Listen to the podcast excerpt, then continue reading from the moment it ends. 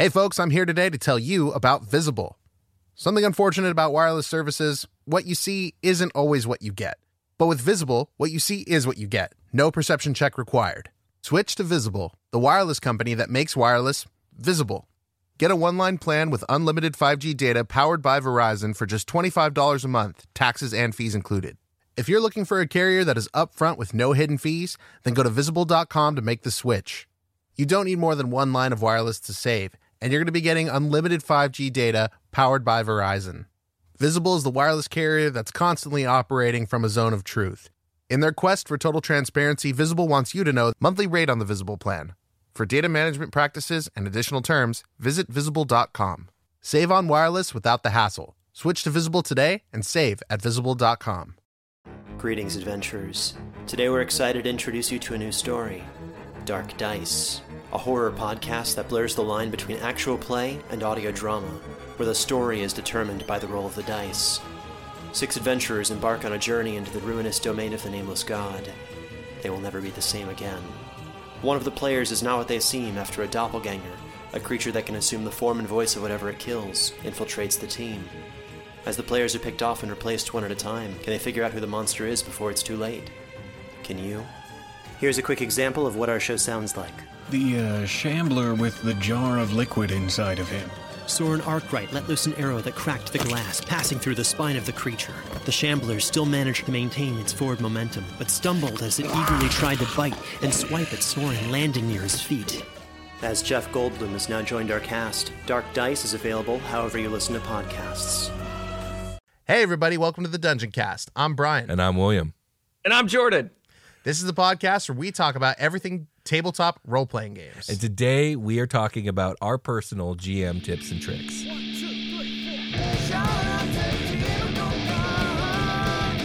Welcome, adventurers, to the Dungeon Cast. Hey, Brian. Hey, Will. Hey, Jordan. Hello.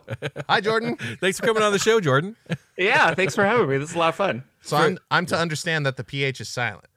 Yes. Uh, hello, everybody. I'm Jordan. The PH is silent. So it's J O R P H D A N, but don't say it. It's just hidden in there. Secret. Indeed, indeed. Awesome. Well, thanks for coming on the show. I'm excited to to have a, another a, a third GM on to talk about their tips and tricks. This is actually a patron voted episode, so every month our patrons get together and they vote what they want us to talk about, and this is what they chose. They want to know our personal DM tips and tricks. Yeah, we've got a slew of them here to talk about. we do, but, we do. Um, wh- how should we start? What do you think we should start? Um, with? you know, I was the one of the three of us who decided to come up with a bullet point list. So let's start with one of my bullet points. I would love that. All right, so um, GM tips and tricks. Uh, when when the patrons voted for this, I I thought about okay, what are the things that I do that I don't see a lot of other DMs do? Um, and the number one thing that came to mind, I'm sure you, Brian, could probably guess what it's going to be. It's something that I uh, picked up back in my fourth edition days, and I've carried with me to this day, and I I, I hold this concept almost sacred because I, I feel like it's so so effective, and that is the concept of the skill challenge as an alternative to a combat encounter. Mm-hmm. So, Jordan, are you are you familiar with 4E and skill challenges or any of that? Yeah, I I actually well I started on second edition, but it was only like a, a two week game, and Oh, then see. when that fizzled apart, I was like, oh, I should keep playing. Oh, there's like a fourth edition. Well, I should try that then. so I ran fourth edition for like a year and a half or two years. Okay, so um, you're well and I love skill challenges. I think they're great, and I have like my own modified rules for them and stuff. But it's a great way to keep the. Sorry, I got a crying kid in the background. No, it's okay. It's totally we- we okay. get it's a great way of keeping uh that tension going but you want to like get past the scenario you know Like, Yeah. i don't want to want to i don't want to wrap this up as fast as possible like and you arrive there but like oh we can make it a fun skill challenge and see how well you arrive there or something That yeah, exactly right. So one of the cool things I've found useful for skill challenges is having a sequence that is action oriented that could get a little bit more cinematic via like, well, what do you do? You get to do a cool thing. You know, we'll we'll we'll tie it to a skill check, but tell me tell me what your character does and make it cool. And it becomes like this collaborative cinematic scene. And by the end, whether there's been success or failure, because failure can happen, um, you know, it, it ends up being this really memorable event that happened in a in a game session. Yeah. I, I, Um, so that's what I wanted to, to talk about was like when you're developing your skill challenges, there's a contingent for successes versus Yeah. failures for when the challenge ends. Yeah. So mechanically, let me explain then. Yeah. So the way that a skill challenge would traditionally work is that you roll initiative like normal, and on the on the GM side of things, what you are doing here is you want to set what is the end goal, like what is the success um ter not not term what's the word i'm looking for um I think terms is good. Like yeah, yeah. What are the success terms for this encounter? Um, and then what you then do is you decide like, okay, how difficult will it be for the players to to reach this success uh, state? And then what you do is you you add a certain amount of successes versus failures. Traditionally, you want three failures versus five successes, or three failures versus seven, depending on how difficult the task is they're trying to do here. Um, I tend to like to do it for chases, right? So Yeah, let's a- say you know like I'll use Superquest Saga as another example. You guys were running from the Dreadstar gang in the sewers of the city, right? Yeah. And the goal for that one was simple: get away, right? And I think I made that one a fairly simple one. It was five successes versus three failures. Spoiler: alert, they failed. Um, it's, but it's very easy to fail them when you set, you know, five to three, you know, versus three to three or Right, right. you know, vice versa. Yeah, and uh, when when I say successes or failures, what I mean here is uh, on each player's turn, they will decide what they want to do with their turn, and then we will collaboratively decide uh, what skill uh, they can roll that will represent that thing they're trying to do. I'll set a DC, and they'll either succeed or they fail. If they fail three times before they succeed five, in this case, um, then the the uh, skill challenge is failed and there are repercussions for that oftentimes a lot of, a lot of times for me then it turns into a, a combat situation because in the chase you guys didn't get away so now you're fighting Right. Yeah. And a success would mean we avoid the combat, we make it to our destination safely, etc. yeah exactly um, that's like a real simplified uh, take on the skill challenge again um, kind of like what you said jordan is it's a nice way to have an action packed scene that goes a lot faster than a combat traditionally does you know a combat can run from 30 minutes to to to an hour while a skill challenge you might get done in 15 20 minutes so Oh, not even that. I've well, sometimes I've had them like really fast, but Yeah, I'm yeah, curious. Are there any are there any like custom rules that you have at your table for skill challenges? Like, I I do. So I do the Chris Perkins special, which is you're you're not allowed to roll like uh players cannot roll the same skill in succession. And so if if player 1 does something and it's an athletics check, player 2 has to do something different that is not an athletics check. And this this is going to add variety to the skill challenge and help people like choose choose skills that maybe they wouldn't necessarily uh like uh like be their first pick but something that they're they are still good at um and then to add on to that i also don't allow players to if you did athletics on your first turn when your second turn comes around you got to do something different again this adds to the variety of the kind of things that are happening Yeah, in players the have to dig to get creative with it. Yeah. I noticed like one of the things some players struggle with that build like tankier builds. Shout out to Josh Freeland, but you know he's strong, so he wants to do the strong thing every turn. Yeah. and he doesn't have many other skills in his tree to lean on in that situation that are going to help gain a success. So Freeland fails a lot in the skill challenge That's because true. he has to go from I run fast to I don't know. I try to like fashion a rope to like blah blah blah and do a Yeah. dex thing, and then it's like, uh oh, yeah roll. so it, it can it can lead to that but i i like the creativity that it leads to yeah, it, it you get a lot of uh, perception rolls. Like, I look around for help. Like, So, okay, so- I feel like that's a problem I have with skill That- challenges. that I a problem I have like- too. That is a problem I have too. And what I say to that usually is like, okay, I will allow you to do this once during the event of like uh do do an action that is passive, but for the most part, you ha- you have to take actions that that actually help you like move forward with the progression of the skill challenge. Um, so like the perception check's hard because there's like like It's makes- maybe you see something, but Yeah. you probably don't. It's like I look I usually for force sh- them to be creative in what do you see, and then ah. There we go. I like that.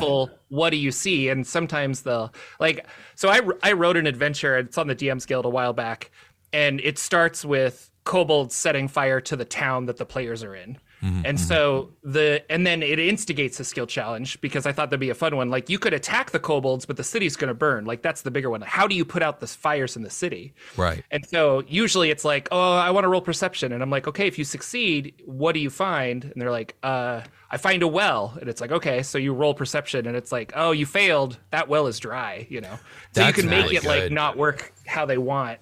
Sometimes Yeah. they can get stuck in a in a bad loop where they're just like, we don't know stuff's what like help you, and that's the GM's job. You like jump in and help out. But, Right, totally. No, that's a, that's a really good idea. I, I'm going to use that for perception stuff. What but I like I've players to jump in and help build the town with me or the scene. Yeah, you know? like, exactly. Okay, you're in the sewer. Like, what do you see? Well, I don't know. Like, there's slime growing on the side of the wall. You're right. That's a gelatinous cube. You could lure it out. I don't know. there we go. I like that too. Yeah, I like that approach a lot. Like that was going to be one of my if I had a bullet point to write down in this episode, it would be leave blank space for your players to come in and help you out. No, that's that's a really good point. You It- definitely want to leave blank space. yeah, like let let everybody create. I really like that a lot, Jordan. That was, that's good. Mm-hmm. Yeah, Um, I find that like my last skill challenge I ran was a chase scene, and there were wagons full of you know the goods or whatever magic items and stuff. They're trying to keep safe, and they they're ambushed on the side of the road, right? So now they're trying to get away.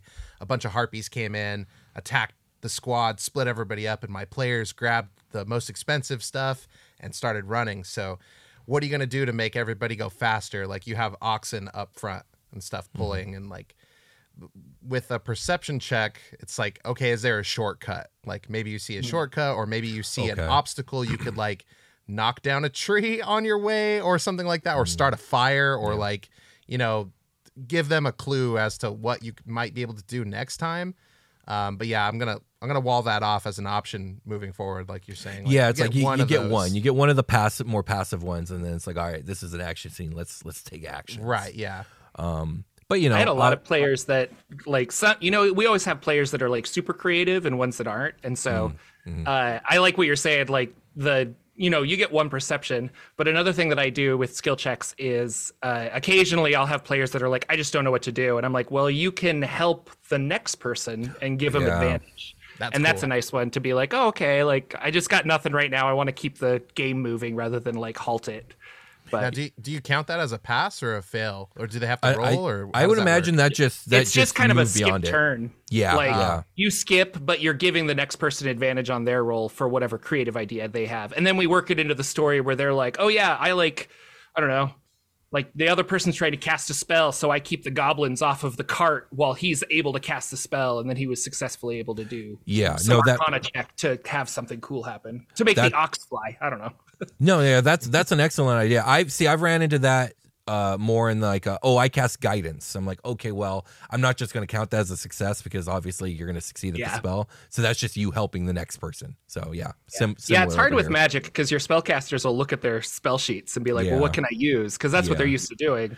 Yeah, and you have to yeah. get them to think like, "Well, that could be an Arcana check." But exactly. how do you wanna Yes, that's how I do that with. yeah, I think check. with spell attacks particularly as well. I think we just use set a DC for like a, you know, a fireball or something like that. Yeah, I'll set the DC. I'll either base it off your if if the spell has an attack roll, if it's a, a attack spell, I'll just let you roll that with the DC I set. Uh, uh, if it's if it's more of a, a save needs to be made, I, I'll, I'll have an Arcana check be rolled. Yeah, it's kind of funny how like you can like you're doing a skill challenge, right? But I'm going to use a resource to cast a spell and then I still have to pass the skill challenge. It's like the opposite of I pass my turn to give advantage to this guy. That's almost like a freebie sort of in a way. And then like casting a spell is not as good in the skill challenge, I feel like. There's more room for like punishment there. I, I would say that the room for punishment is that you burn the resources versus you could have just rolled a skill check. Exactly. Yeah. Yeah, But, like when you're the wizard and you're like casting to solve problems constantly, that's in character to Yeah. like I'm gonna Yeah, cast here. Yeah, that's know? where that's where the the role playing part needs to overcome the the metagaming part. Yeah, like I'm not just gonna Depending like try to playing run in. faster. I'm gonna try to slow them down with magic. Right. Like I have this in my kit. yeah. Yeah, it's, it's interesting. Okay. Well, okay. I'm glad that we're all fans of the skill challenge. That's yeah, always it's, cool. it's a lot of fun. I If you guys haven't run a skill challenge, please like put one in. Set the parameters for successes versus failures. It, it like the total number of checks required can like be the length of the how long you think the skill should be. You know, skill Yeah. challenge should be. Yeah, absolutely. Um, So it's interesting. I always do half and half. So I'll do you need eight successes and before four failures. nice. Because Yeah. usually players are good at stuff. And I guess it kind of depends where you set the DC because that's not difficult if you set the DC at like 10, which I wouldn't advise. But no, yeah. um but I like that because it usually means everybody at the table gets a chance to do something before the skill challenge ends.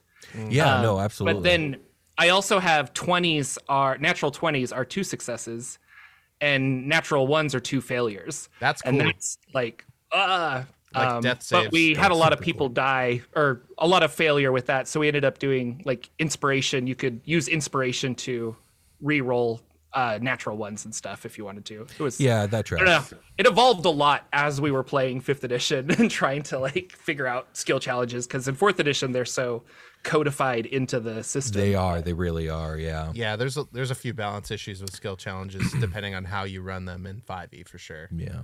You know, speaking of uh, fourth edition, I do have one more fourth edition thing on here. It's another mechanical thing that I, I bring over from from the old edition, and that's the concept of enemies that uh, are minions. Basically, minions are these one hit kill guys. Um, they usually do a flat or low amount of damage, and it's it's basically a way for you to throw a horde of enemies at your party without them actually being overwhelmed and wiped out. Yeah. So I don't know. You have you used minions? Kind of, yeah. In um, yes, I have in a way. In 5e though, we um, we have a superhero game. Mm-hmm. It's currently running on another feed called Flashbang and the Surgeon. It's like Batman style, um, you know, one shot adventures all strung together. But when there's a crowd of bad guys, like you know, Batman is gonna go stop a bank robbery, but there's like ten dudes in there. Mm-hmm. That can be like co- I have problems with combat, especially recording for shows on in 5e. How long and kind of boring it can be at times. Mm-hmm. And I think Minions is a lot of fun because the, all they have to do is roll to beat their DC, and their DC is going to be kind of low. And as soon as they get the hit right, they just the bad They guy drop. like explodes, right? Yeah, just sure. like how Batman's one shotting people, Yeah. like in in the bank, right? so, uh, but with ten of them, they're going to take some damage. You know, they're going to get mobbed and get hit a couple of times, and then they're going to be able to really show off their combat style, Right. And there's it, it breeds like this. It, it basically sets up this floor for them to just put flavor down and like Yeah, really yeah. spice it up. So Yeah. it, it makes it really cinematic and I, I like it a lot. It's almost every time there's a mob in that particular game, that it's set for them to win. So basically, there's just an HP punishment going on. Right, exactly. They're going to lose some HP along the way. Right, um, yeah. But yeah, I, I like you said, it's a superhero game. So for me, that's it's a great way to let the players like really shine and feel powerful. And also, I like to reward. So I've run a, I've run 5e for a long time, and you always want to be careful about putting too many enemies in the fight because you know action economy is so powerful in 5e that I feel like AOE does not shine the way it did in fourth edition or previous editions in 5e and minions are a way to make aoe spells like really feel great. Oh, it's like, yeah, you that's throw that fireball and like seven dudes got incinerated evaporate. like, yeah so i like using minions i understand that it might not be for every game but it is a very useful tool that i like to to utilize for certain situations like Yeah. i had a, a zombie pharaoh and uh, my players were in camps in the desert and I, and then the the, the uh, cleric was like well do i sense any undead? I'm like you do. And they looked out the window and then i dumped uh, pennies all over the table. And we every every penny was a zombie. And they were Oh, like no. what?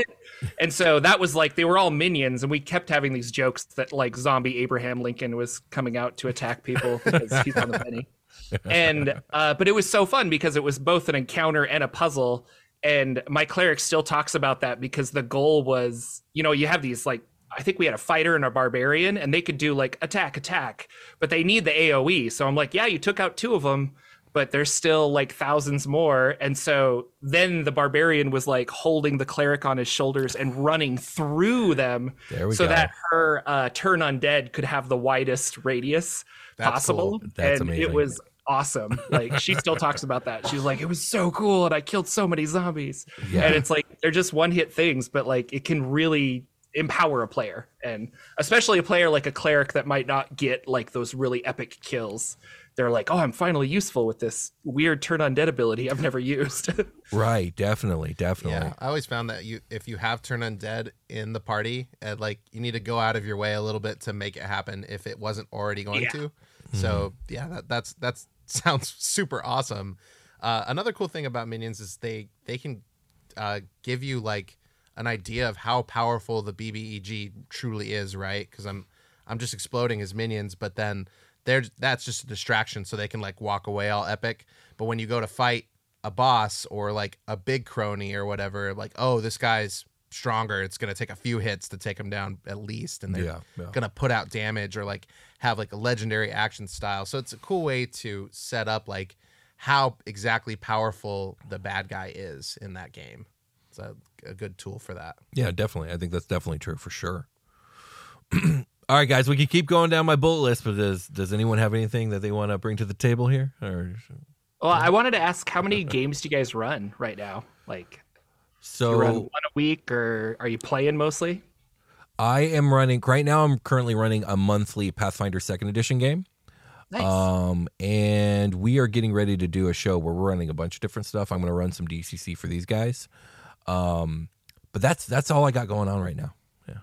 Yeah, I was writing a campaign for 5e and um And I still I still am, happened. but then the OGL wars they came Yeah. and they took they took the wind out of my sails on it cuz I I was really writing for 5e. I was trying to adapt for a different system like we've been looking at Cypher and Numenera and, and all that stuff. We've been looking at Dungeon Crawl Classics and uh, I think we're just going to take a little bit of a break from that. Like that campaign is not dead; it's just on the back burner while Yeah. like I get my life together, like on that front, and stop being sad about the OGL stuff. But um, I did. I, I mean, I'm running a home game. That's fun. We're still doing 5e. You know, those guys all know 5e, so we're just gonna play 5e, and so we do that once every two weeks, and then we're start, we're gonna start running one pagers every week, pretty much. It sounds like. Yeah, we gotta. I'm actually really excited for the next one we have. It's called Goblin Punks, where you just run a bunch of like hoodlum goblin teenagers and go Yeah. mix up trouble. I'm like, oh, this is gonna be fun. Yeah, it's gonna be awesome. What about you, Jordan? Are you running a lot of games? Uh, I well, I I I think back in my heyday before my my kid was born, I was running a lot of games.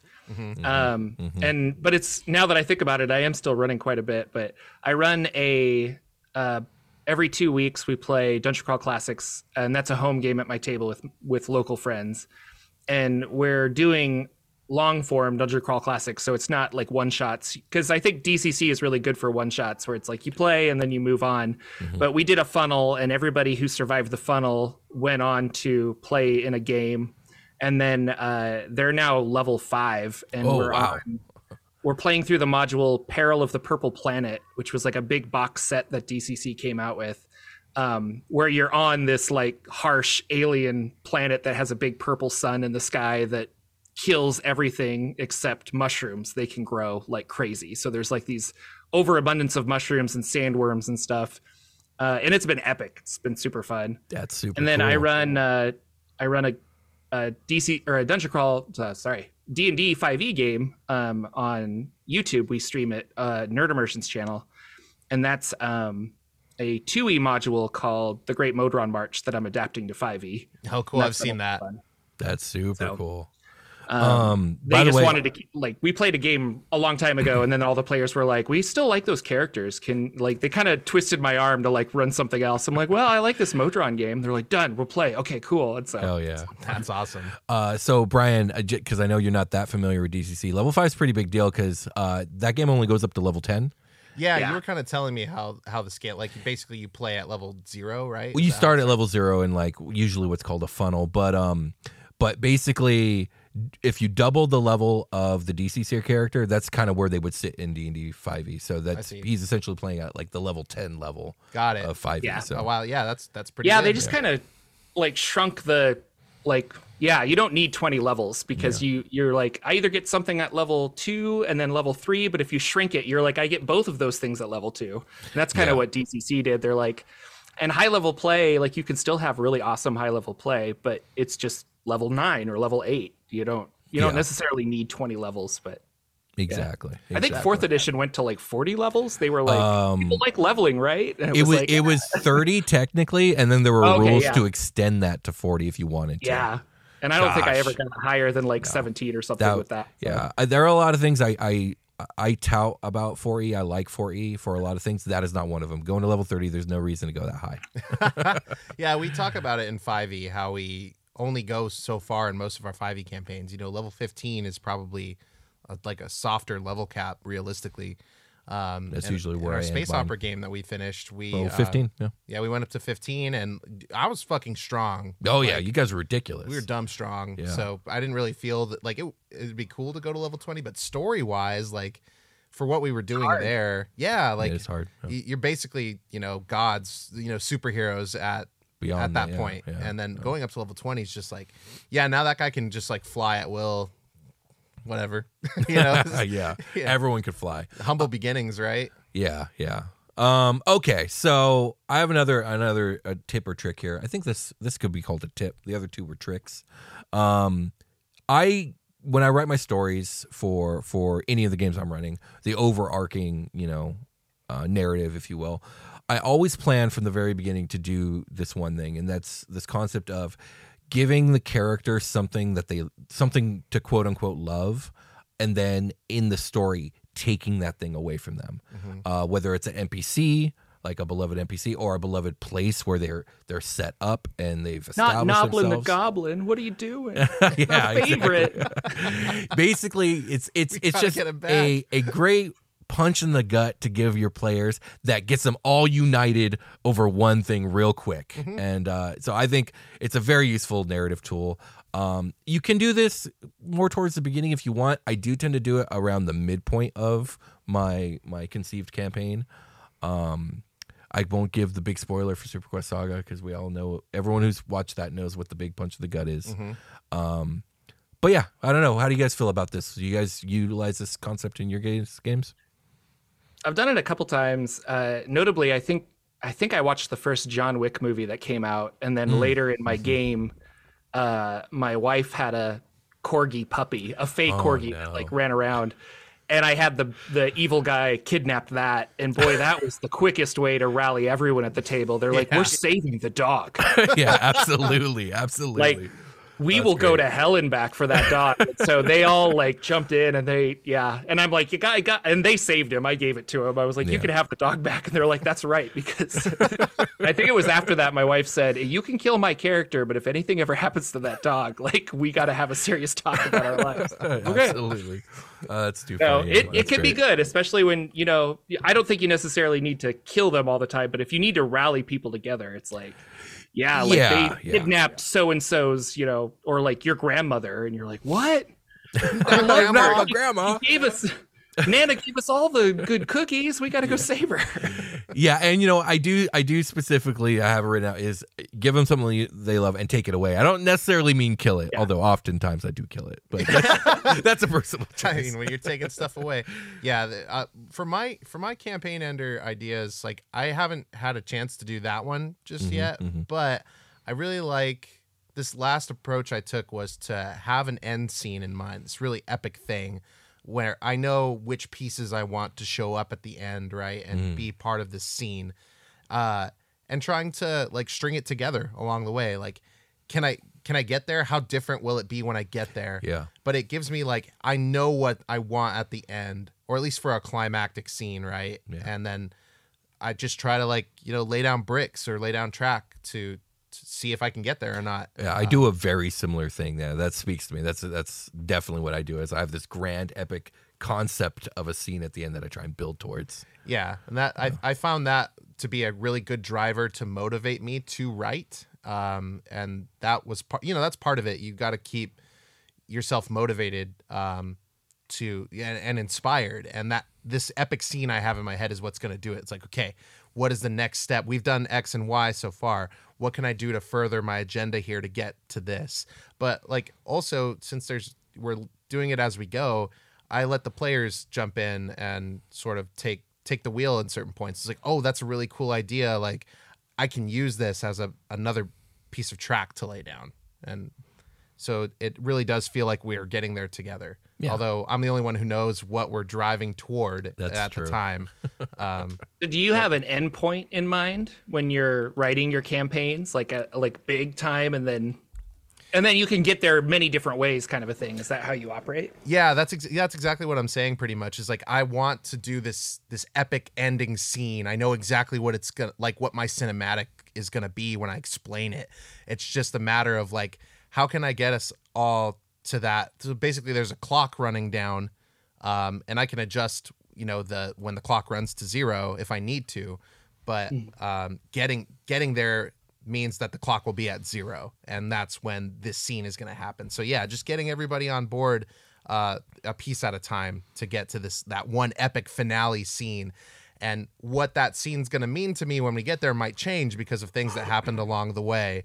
But Yeah, I still want to do it because it's going to like look Yeah. very cool, you know. So that that was that was that's been it for and me And I bought for a this while. huge mini in this dungeon. I have to use it. Like, Yeah, exactly. absolutely, That's it. the Tiamat mini is going to get one use, but I'm going to use It. It's gonna be so good. I'm gonna lower it down from the ceiling on a string. That'd be amazing. yeah. What's that box hovering in the ceiling? Oh, nothing, nothing. Stop asking questions. Yeah. Have you got, it's been up there for like a year, man. You ever gonna tell us what it is? You have to earn it, okay? That's great. We have to earn it together. Deflated uh-huh. balloons come out when you open it. Oh, it's been up there for a while, I guess. Sorry. That's too funny. I think this would be a, a great opportunity to take a, a short rest. Yeah, let's do that, and then I got a couple other points to bring up. Totally. Okay. All right, Let's take a quick rest break. time.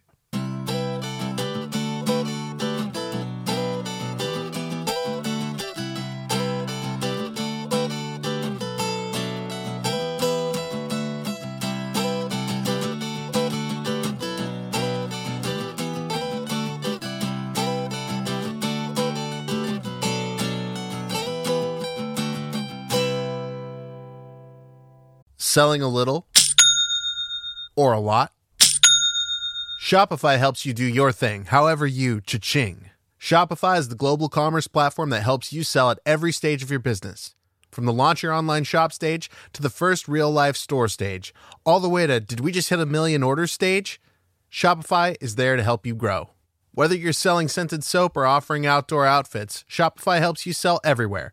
From their all in one e commerce platform to their in person POS system, wherever and whatever you're selling, Shopify's got you covered. Shopify helps you turn browsers into buyers with the internet's best converting checkout, 15% better on average compared to other leading commerce platforms. And sell more with less effort thanks to Shopify Magic, your AI powered all star. Shopify is great. They're taking businesses of all sizes, cradling them in their arms to help them grow by giving them the tools they need. Shopify powers 10% of all e commerce in the US, and Shopify's the global force behind Allbirds, Rothy's, and Brooklinen, and millions of other entrepreneurs of every size across 175 countries. Plus, Shopify's award winning 24 7 help is there to support your success at every step of the way. Because businesses that grow, grow with Shopify.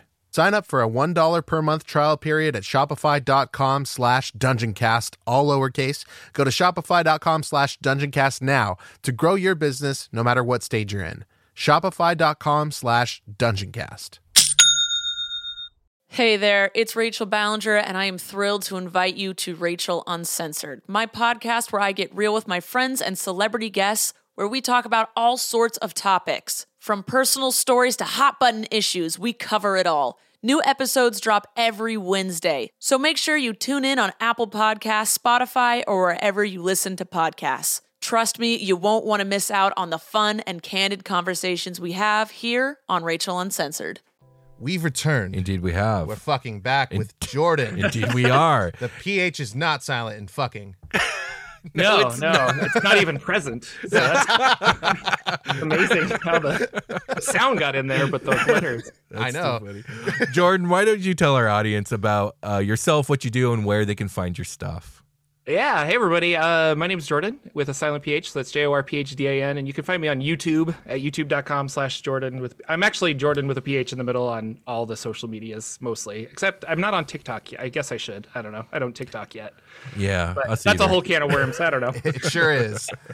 um, but I primarily am known for making uh, lore videos on the worlds of Dungeons and Dragons. So if you like Planescape, if you like Forgotten Realms, if you like Ravenloft, I've got a whole bunch of videos on those settings and like demon lords and villains. If you ever wanted to know who Vecna was, uh, and they're fun. I just I like the the lore and the mythology of D&D so I started reading a lot and then realized that this could be a resource for a lot of dungeon masters out there.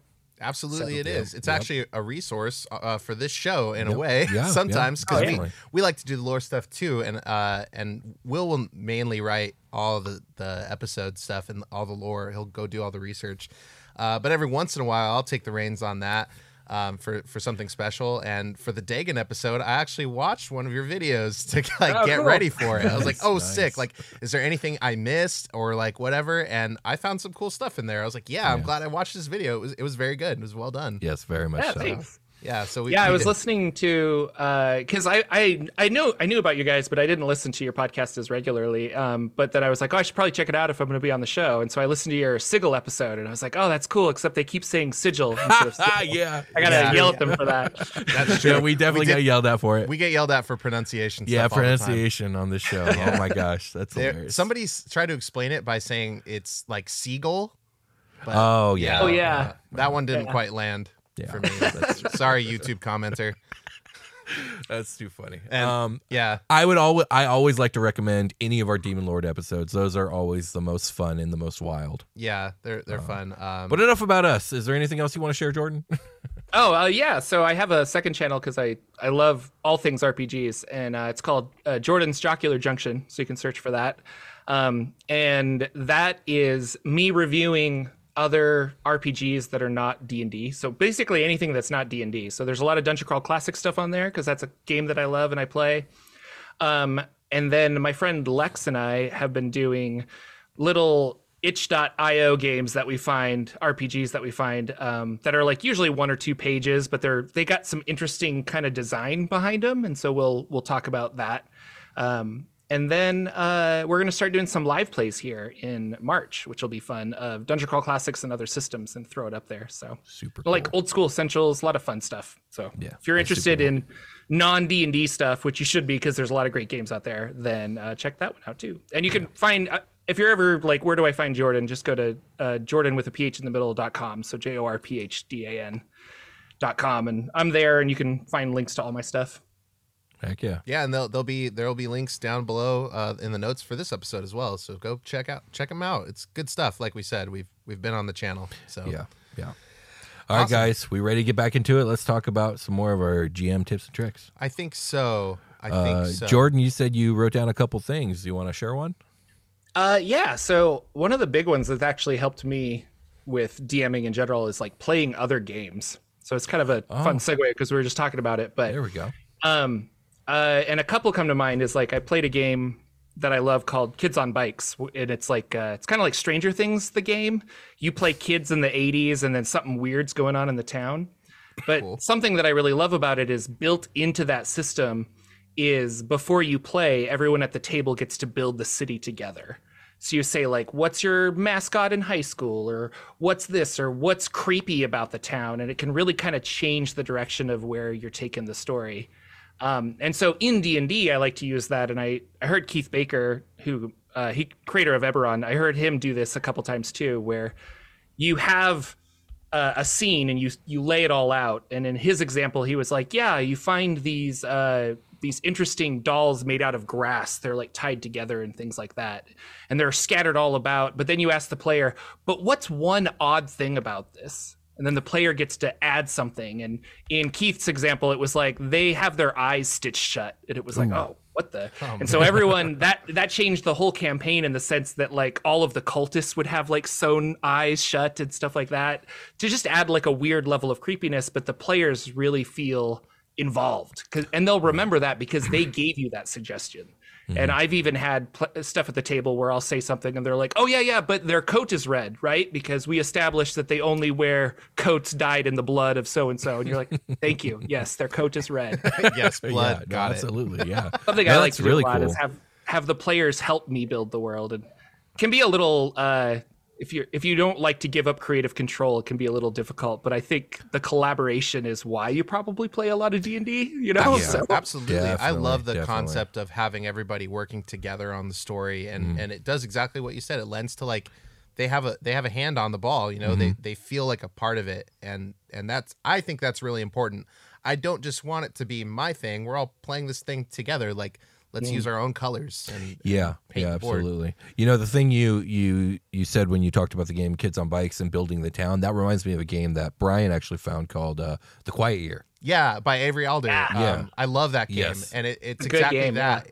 It's a map making game that you you and you know four or five people or whatever sit down and take about four hours. It includes explaining the rules, but you just go off this PDF and you play with a, a deck of bicycle cards, a whiteboard, and some markers, and you all take turns drawing things on the map that you add, and like basically discussing the parameters of like what this post apocalyptic society is doing Yeah, here, you know, yeah, it's a really cool way to kind of build your world Yeah. collaboratively speaking. and uh, friends at the table actually in an actual play show they play that's how i found it they played the quiet year and then built a map and then played a game of blades in the dark in that world fast forwarded 100 years or something like that so the city develops a little more you know from this post-apocalyptic thing more to this social structure Yeah. that they were going for but they yeah I, i've done that for a game before where we we quiet year up a, uh, a map to play in Yeah. and like these events happen and, and you can have as much influence on on the direction of that on your turn as you like but the thing is like it's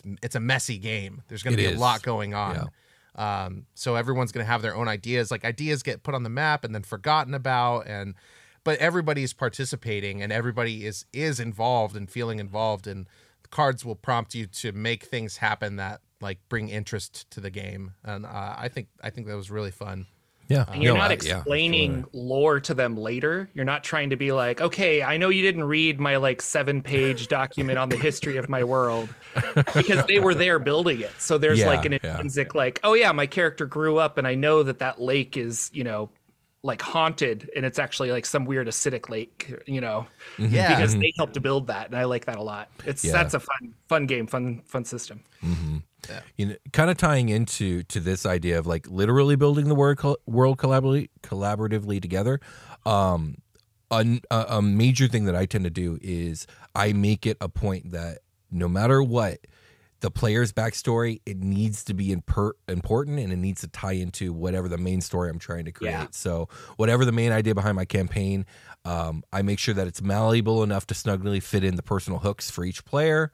Um, for example, like uh, is uh, is there a character with like a god or a patron, you know, a warlock or a cleric? Try to work that god or patron's personal goals, religious order, or or challenge the players in a philosophical religious way that involves their backstory. Um, is there a quest for revenge, a search for an answer, a lost loved one? Tie that thing into the main plot and have its resolution point point deeper into the plot that you that you had in mind in the first place. Basically, make sure all your players' characters have a personal reason to to give a damn about you know the story beyond the simple. Well, I guess it's what I need to do. i like you know? money yeah, or greed or whatever. You know, get them personally I also involved. want to save my grandma. Yeah. You know, plus it's you know yeah. Plus uh people spend time on their backstories uh and those backstories are, are personal and important to them. So, you know, why not tie it in? Yeah, if a player put effort into it, I'm going to work to include it organically into the game. Yeah. That's just I really like to have players. Uh, well, nowadays when I run D and D, I try to get the players to make like three kind of character ideas. Don't like, Mm. don't like get solidified to them. And then when we get together, I want to do character creation together because Mm. then they'll be like, Mm-hmm. okay, well, if you're gonna be a cleric, then like I won't be a cleric, but I'll do this. But maybe I'm your brother, and you're like, oh yeah, we could be siblings. And There we go. And it really helps tie the party together too. Excellent idea. That's an excellent idea. Yeah, I, I like being. Uh, I think for Superquest Omega, it was a game we were going to run. Uh, th- that 5e game I was talking about. Um, still going to run it one day for sure. But the um, the idea there was to be super involved with everybody's character creation to like incorporate those things in. So we had like lots of calls before the game even started about like who's going to be what and blah blah blah. And we prepped for a long time, and those things changed along the way. But I I really like where we landed because of that. It made Yeah. like everybody feel like it made me feel connected to my players you know as we're starting the game so it didn't take a few games to like get into the rhythm of knowing who's who and and things like that you kind of just know what to expect the first game you sit down and and that that lends to like people want to show up to this game and they're invested. You know, Yeah, You have definitely. less scheduling errors like that. Feel That's like. true. That's very true. People have stakes in it. So I have I have one more here, um, and this one is a little bit more like outside of the game itself in a, in a way.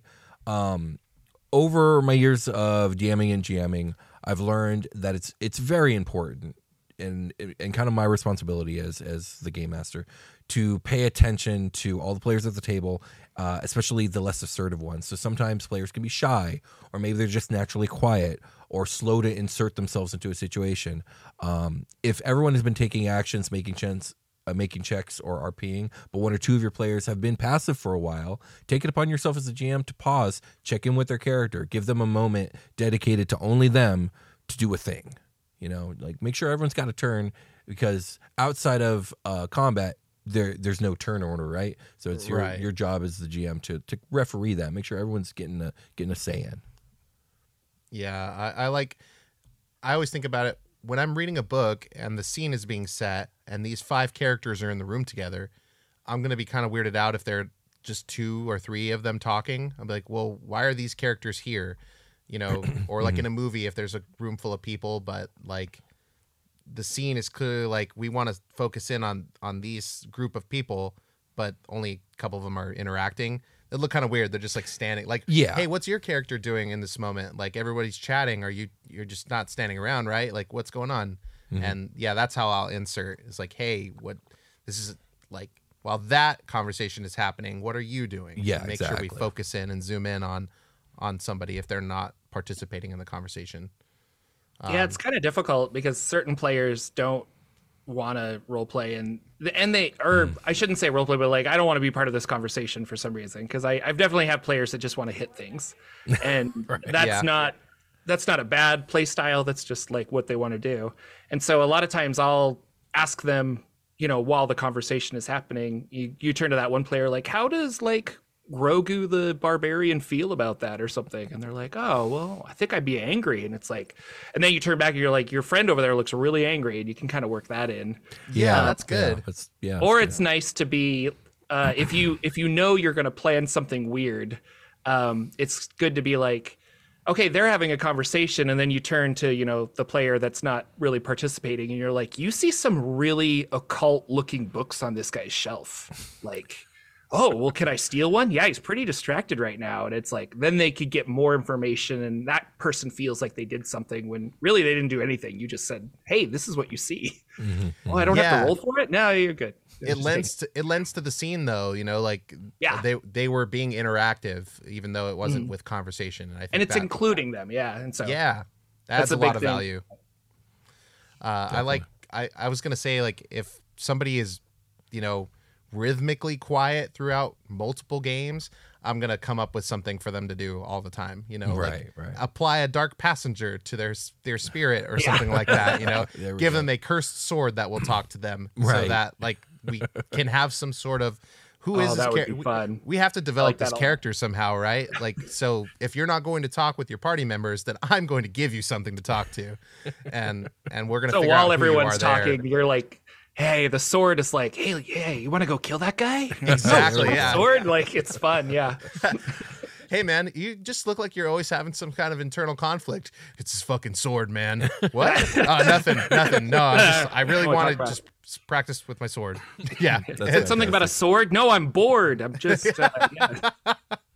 yeah, something like that. I mean, to get everybody, I engaged. You it's hard when you're engaged. sitting there and there are a bunch of people talking and then that guy's chilling and oh there's the phone. It came out of the pocket. Ah, and now they're just like waiting Yeah, for it the next happens. thing. Like ah okay we gotta like that's a, always when the phone gets brought up you know and they're chilling i'm like okay it's time to hit the gas see Yeah, what we gotta do next. A lot of times when I see players who are on their phone and stuff, uh, I think the cure for that is like you need to DM a game. Like maybe you just shouldn't be a Yeah, player because all of a sudden they are more engaged and they're like, oh, there's lots to do. Um, Yeah. and because I'll be admit, like I like DMing more than I like playing. Same. Playing's fine and stuff, but I get bored sometimes. But it's like, like I look at those people and I'm like, I think you just need to learn. You just need to run a game, and you'll discover like, oh, Like, Yeah. there's a lot think- more to this. So. I think you're right. I think you're absolutely right. What's your guys' advice for a first time GM? I think that would probably Ooh. be one of my bullet points because Okay. I, I sort of just sort of jumped into uh, a game Will was running Mm-hmm. and did like a side quest pretty much. And it gave me a taste of like, okay, I'd seen like seven to 10 games played. I was like, okay, I think I could do this.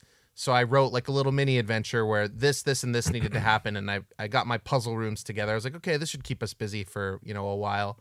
Um, I never, you know, when you're first starting, you don't know how long things are going to take, really. that. I remember that now. That was a long time ago. Yeah, and then we just went right back to playing the original game, and it Yeah. was it was cool. It gave me it gave me my first taste, and like let me like think about what I would do for a more long form event, right? Um, so I guess mine would be run run a one start small, break it into a small task, like run a one shot, get a feel for the mechanics from that that seat, and like take a look at you know pacing, how long things are going to take, and how to keep people busy. I think that's that's a good one from me. Yeah, that is that is a good one. Do you have one, Jorphdan? Because I'm struggling to come up with one off the top of my head. You know, uh, a couple things I guess is it can be kind of intimidating if, uh, like if if I was your DM and I ran a bunch of stuff and you're like, oh man, this is so cool. Uh, I want to run a game, and then I'm your player. You're probably like, am I doing this right?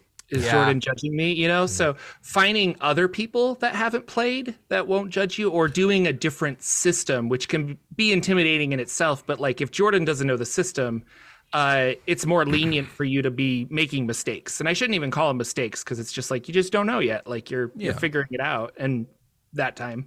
So uh, like I have friends that won't run the Forgotten Realms for me because they're intimidated. They're just like, well, Jorphdan knows too much. And it's like, well, I do, but like I still want to play in it. And it's like, well, I'll run this instead. I'm like, okay. So uh and then I think the biggest thing is just like being okay with yourself to fail or to feel like a failure. Because the first time I DM'd, I remember my friends went home and I was like, they didn't have any fun. Boy, I, I was awful. I did this wrong. I should have never said why, why. And you're just overthinking it. And my friends later, Uh, because my wife was like, yeah, Jorphdan's kind of down on himself. He like talked to talked to my or she talked to my friends for me. And they're like, we had a blast. Like, what are you doing? Like, it was fine. We, Yeah. we drank beer and we played a game. Like, who cares? And I was like, oh, okay. So just, you know, it's not not the end of the world. And we're not all Matt Mercer. We're not all, Yeah. you know, Chris Perkins in the world. Like, mm-hmm. just give yourself like it's okay to suck, I guess.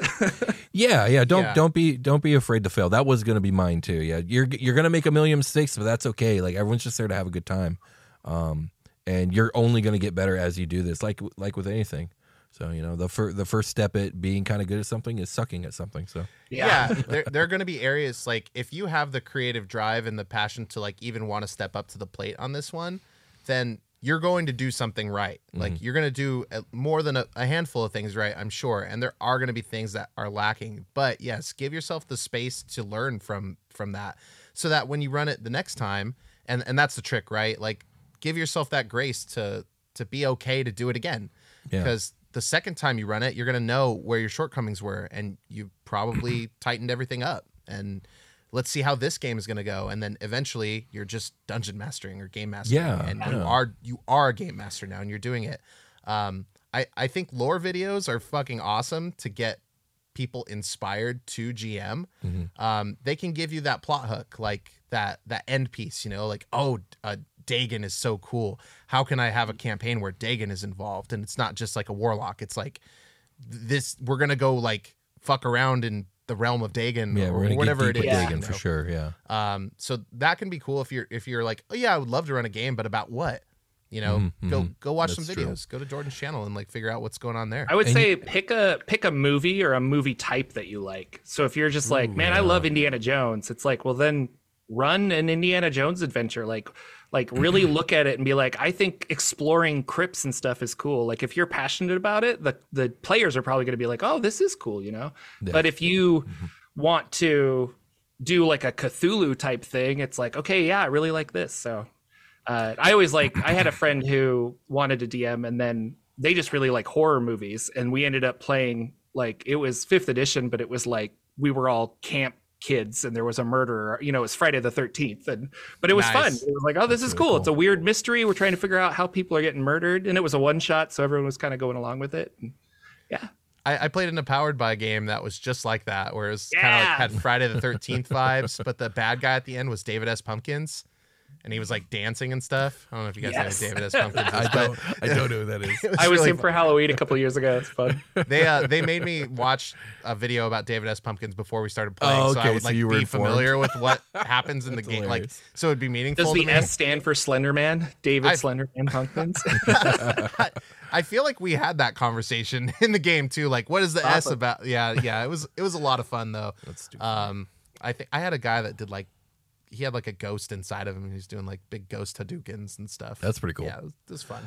You know, I wanted to kind of go back and add a little bit to the if you're intimidated for running a game because your DM's in it. If you are if you're running a game uh, for your DM and your DM is like always the DM, he, they're the fore- forever DM. Trust me, they're just thrilled to be able to play because they almost never get to do that. So don't That's- even worry about it. Like ninety five percent probably true. yes, for- don't even worry about it. They're just Yeah. happy to be here. yeah, Will got a break when I when I took over. It ended up being more than a one shot. It was like two or three games. I can't Mhm. remember. And then it was just like, yeah, cool. It's given time and space to write the next portion of whatever we're doing. Yeah. yeah. So, yeah, it's fun. You're still playing D and D, right? The the mechanics can carry you if you That's if true. you let them. Yeah. All right, guys. Well, I mean, I thought I th- I hope that was helpful. I feel like we were helpful to the audience. What do you guys think?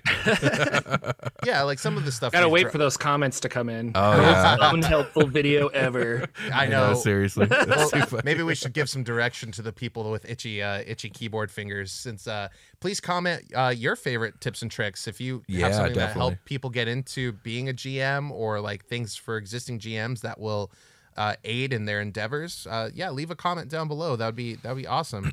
um, and definitely go check out Jorphdan's stuff. Jorphdan, you want to plug again? Uh, yeah. So just uh, uh, Jorphdan with a silent PH. You can search me on YouTube. That's where I'm most known. But uh, like I said, I'm Jorphdan with a silent PH on all the social medias. So follow me on Instagram and see pictures of my cat. It's awesome. How cool. Heck yeah. Uh, yeah, I did. Uh, oh, there was a meme that you put. I do follow you on there on Instagram.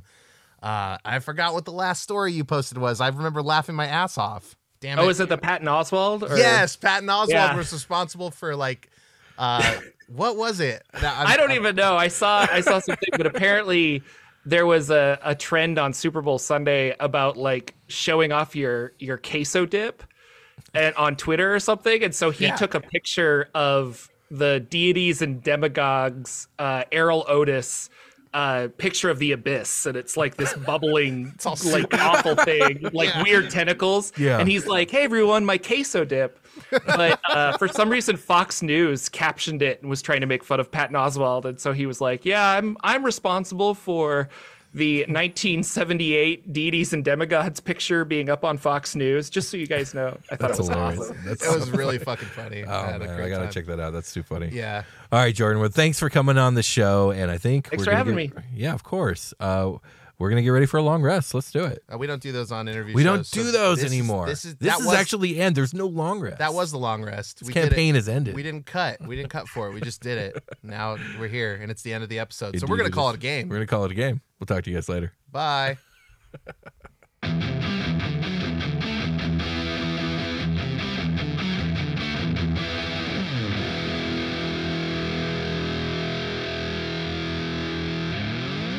The Dungeon Hey there, it's Rachel Ballinger, and I am extremely excited to invite you to Rachel Uncensored. It's my podcast where I sit down and get real with my friends and celebrity guests, where we talk about all sorts of topics. And sometimes we might be under the influence when we do so. We cover things from personal stories to hot button issues. And it's the only place on the internet you can find an uncensored version of me. It's a side of me that you might not have seen before because it's not the most family or brand friendly. But don't worry, I'm still sort of slightly a decent human being. If you're intrigued, then make sure you check it out. New episodes drop every Wednesday. You can find it on Apple Podcasts, Spotify, or wherever you listen to podcasts. Trust me, you won't want to miss out on the fun and candid conversations we have here on Rachel Uncensored.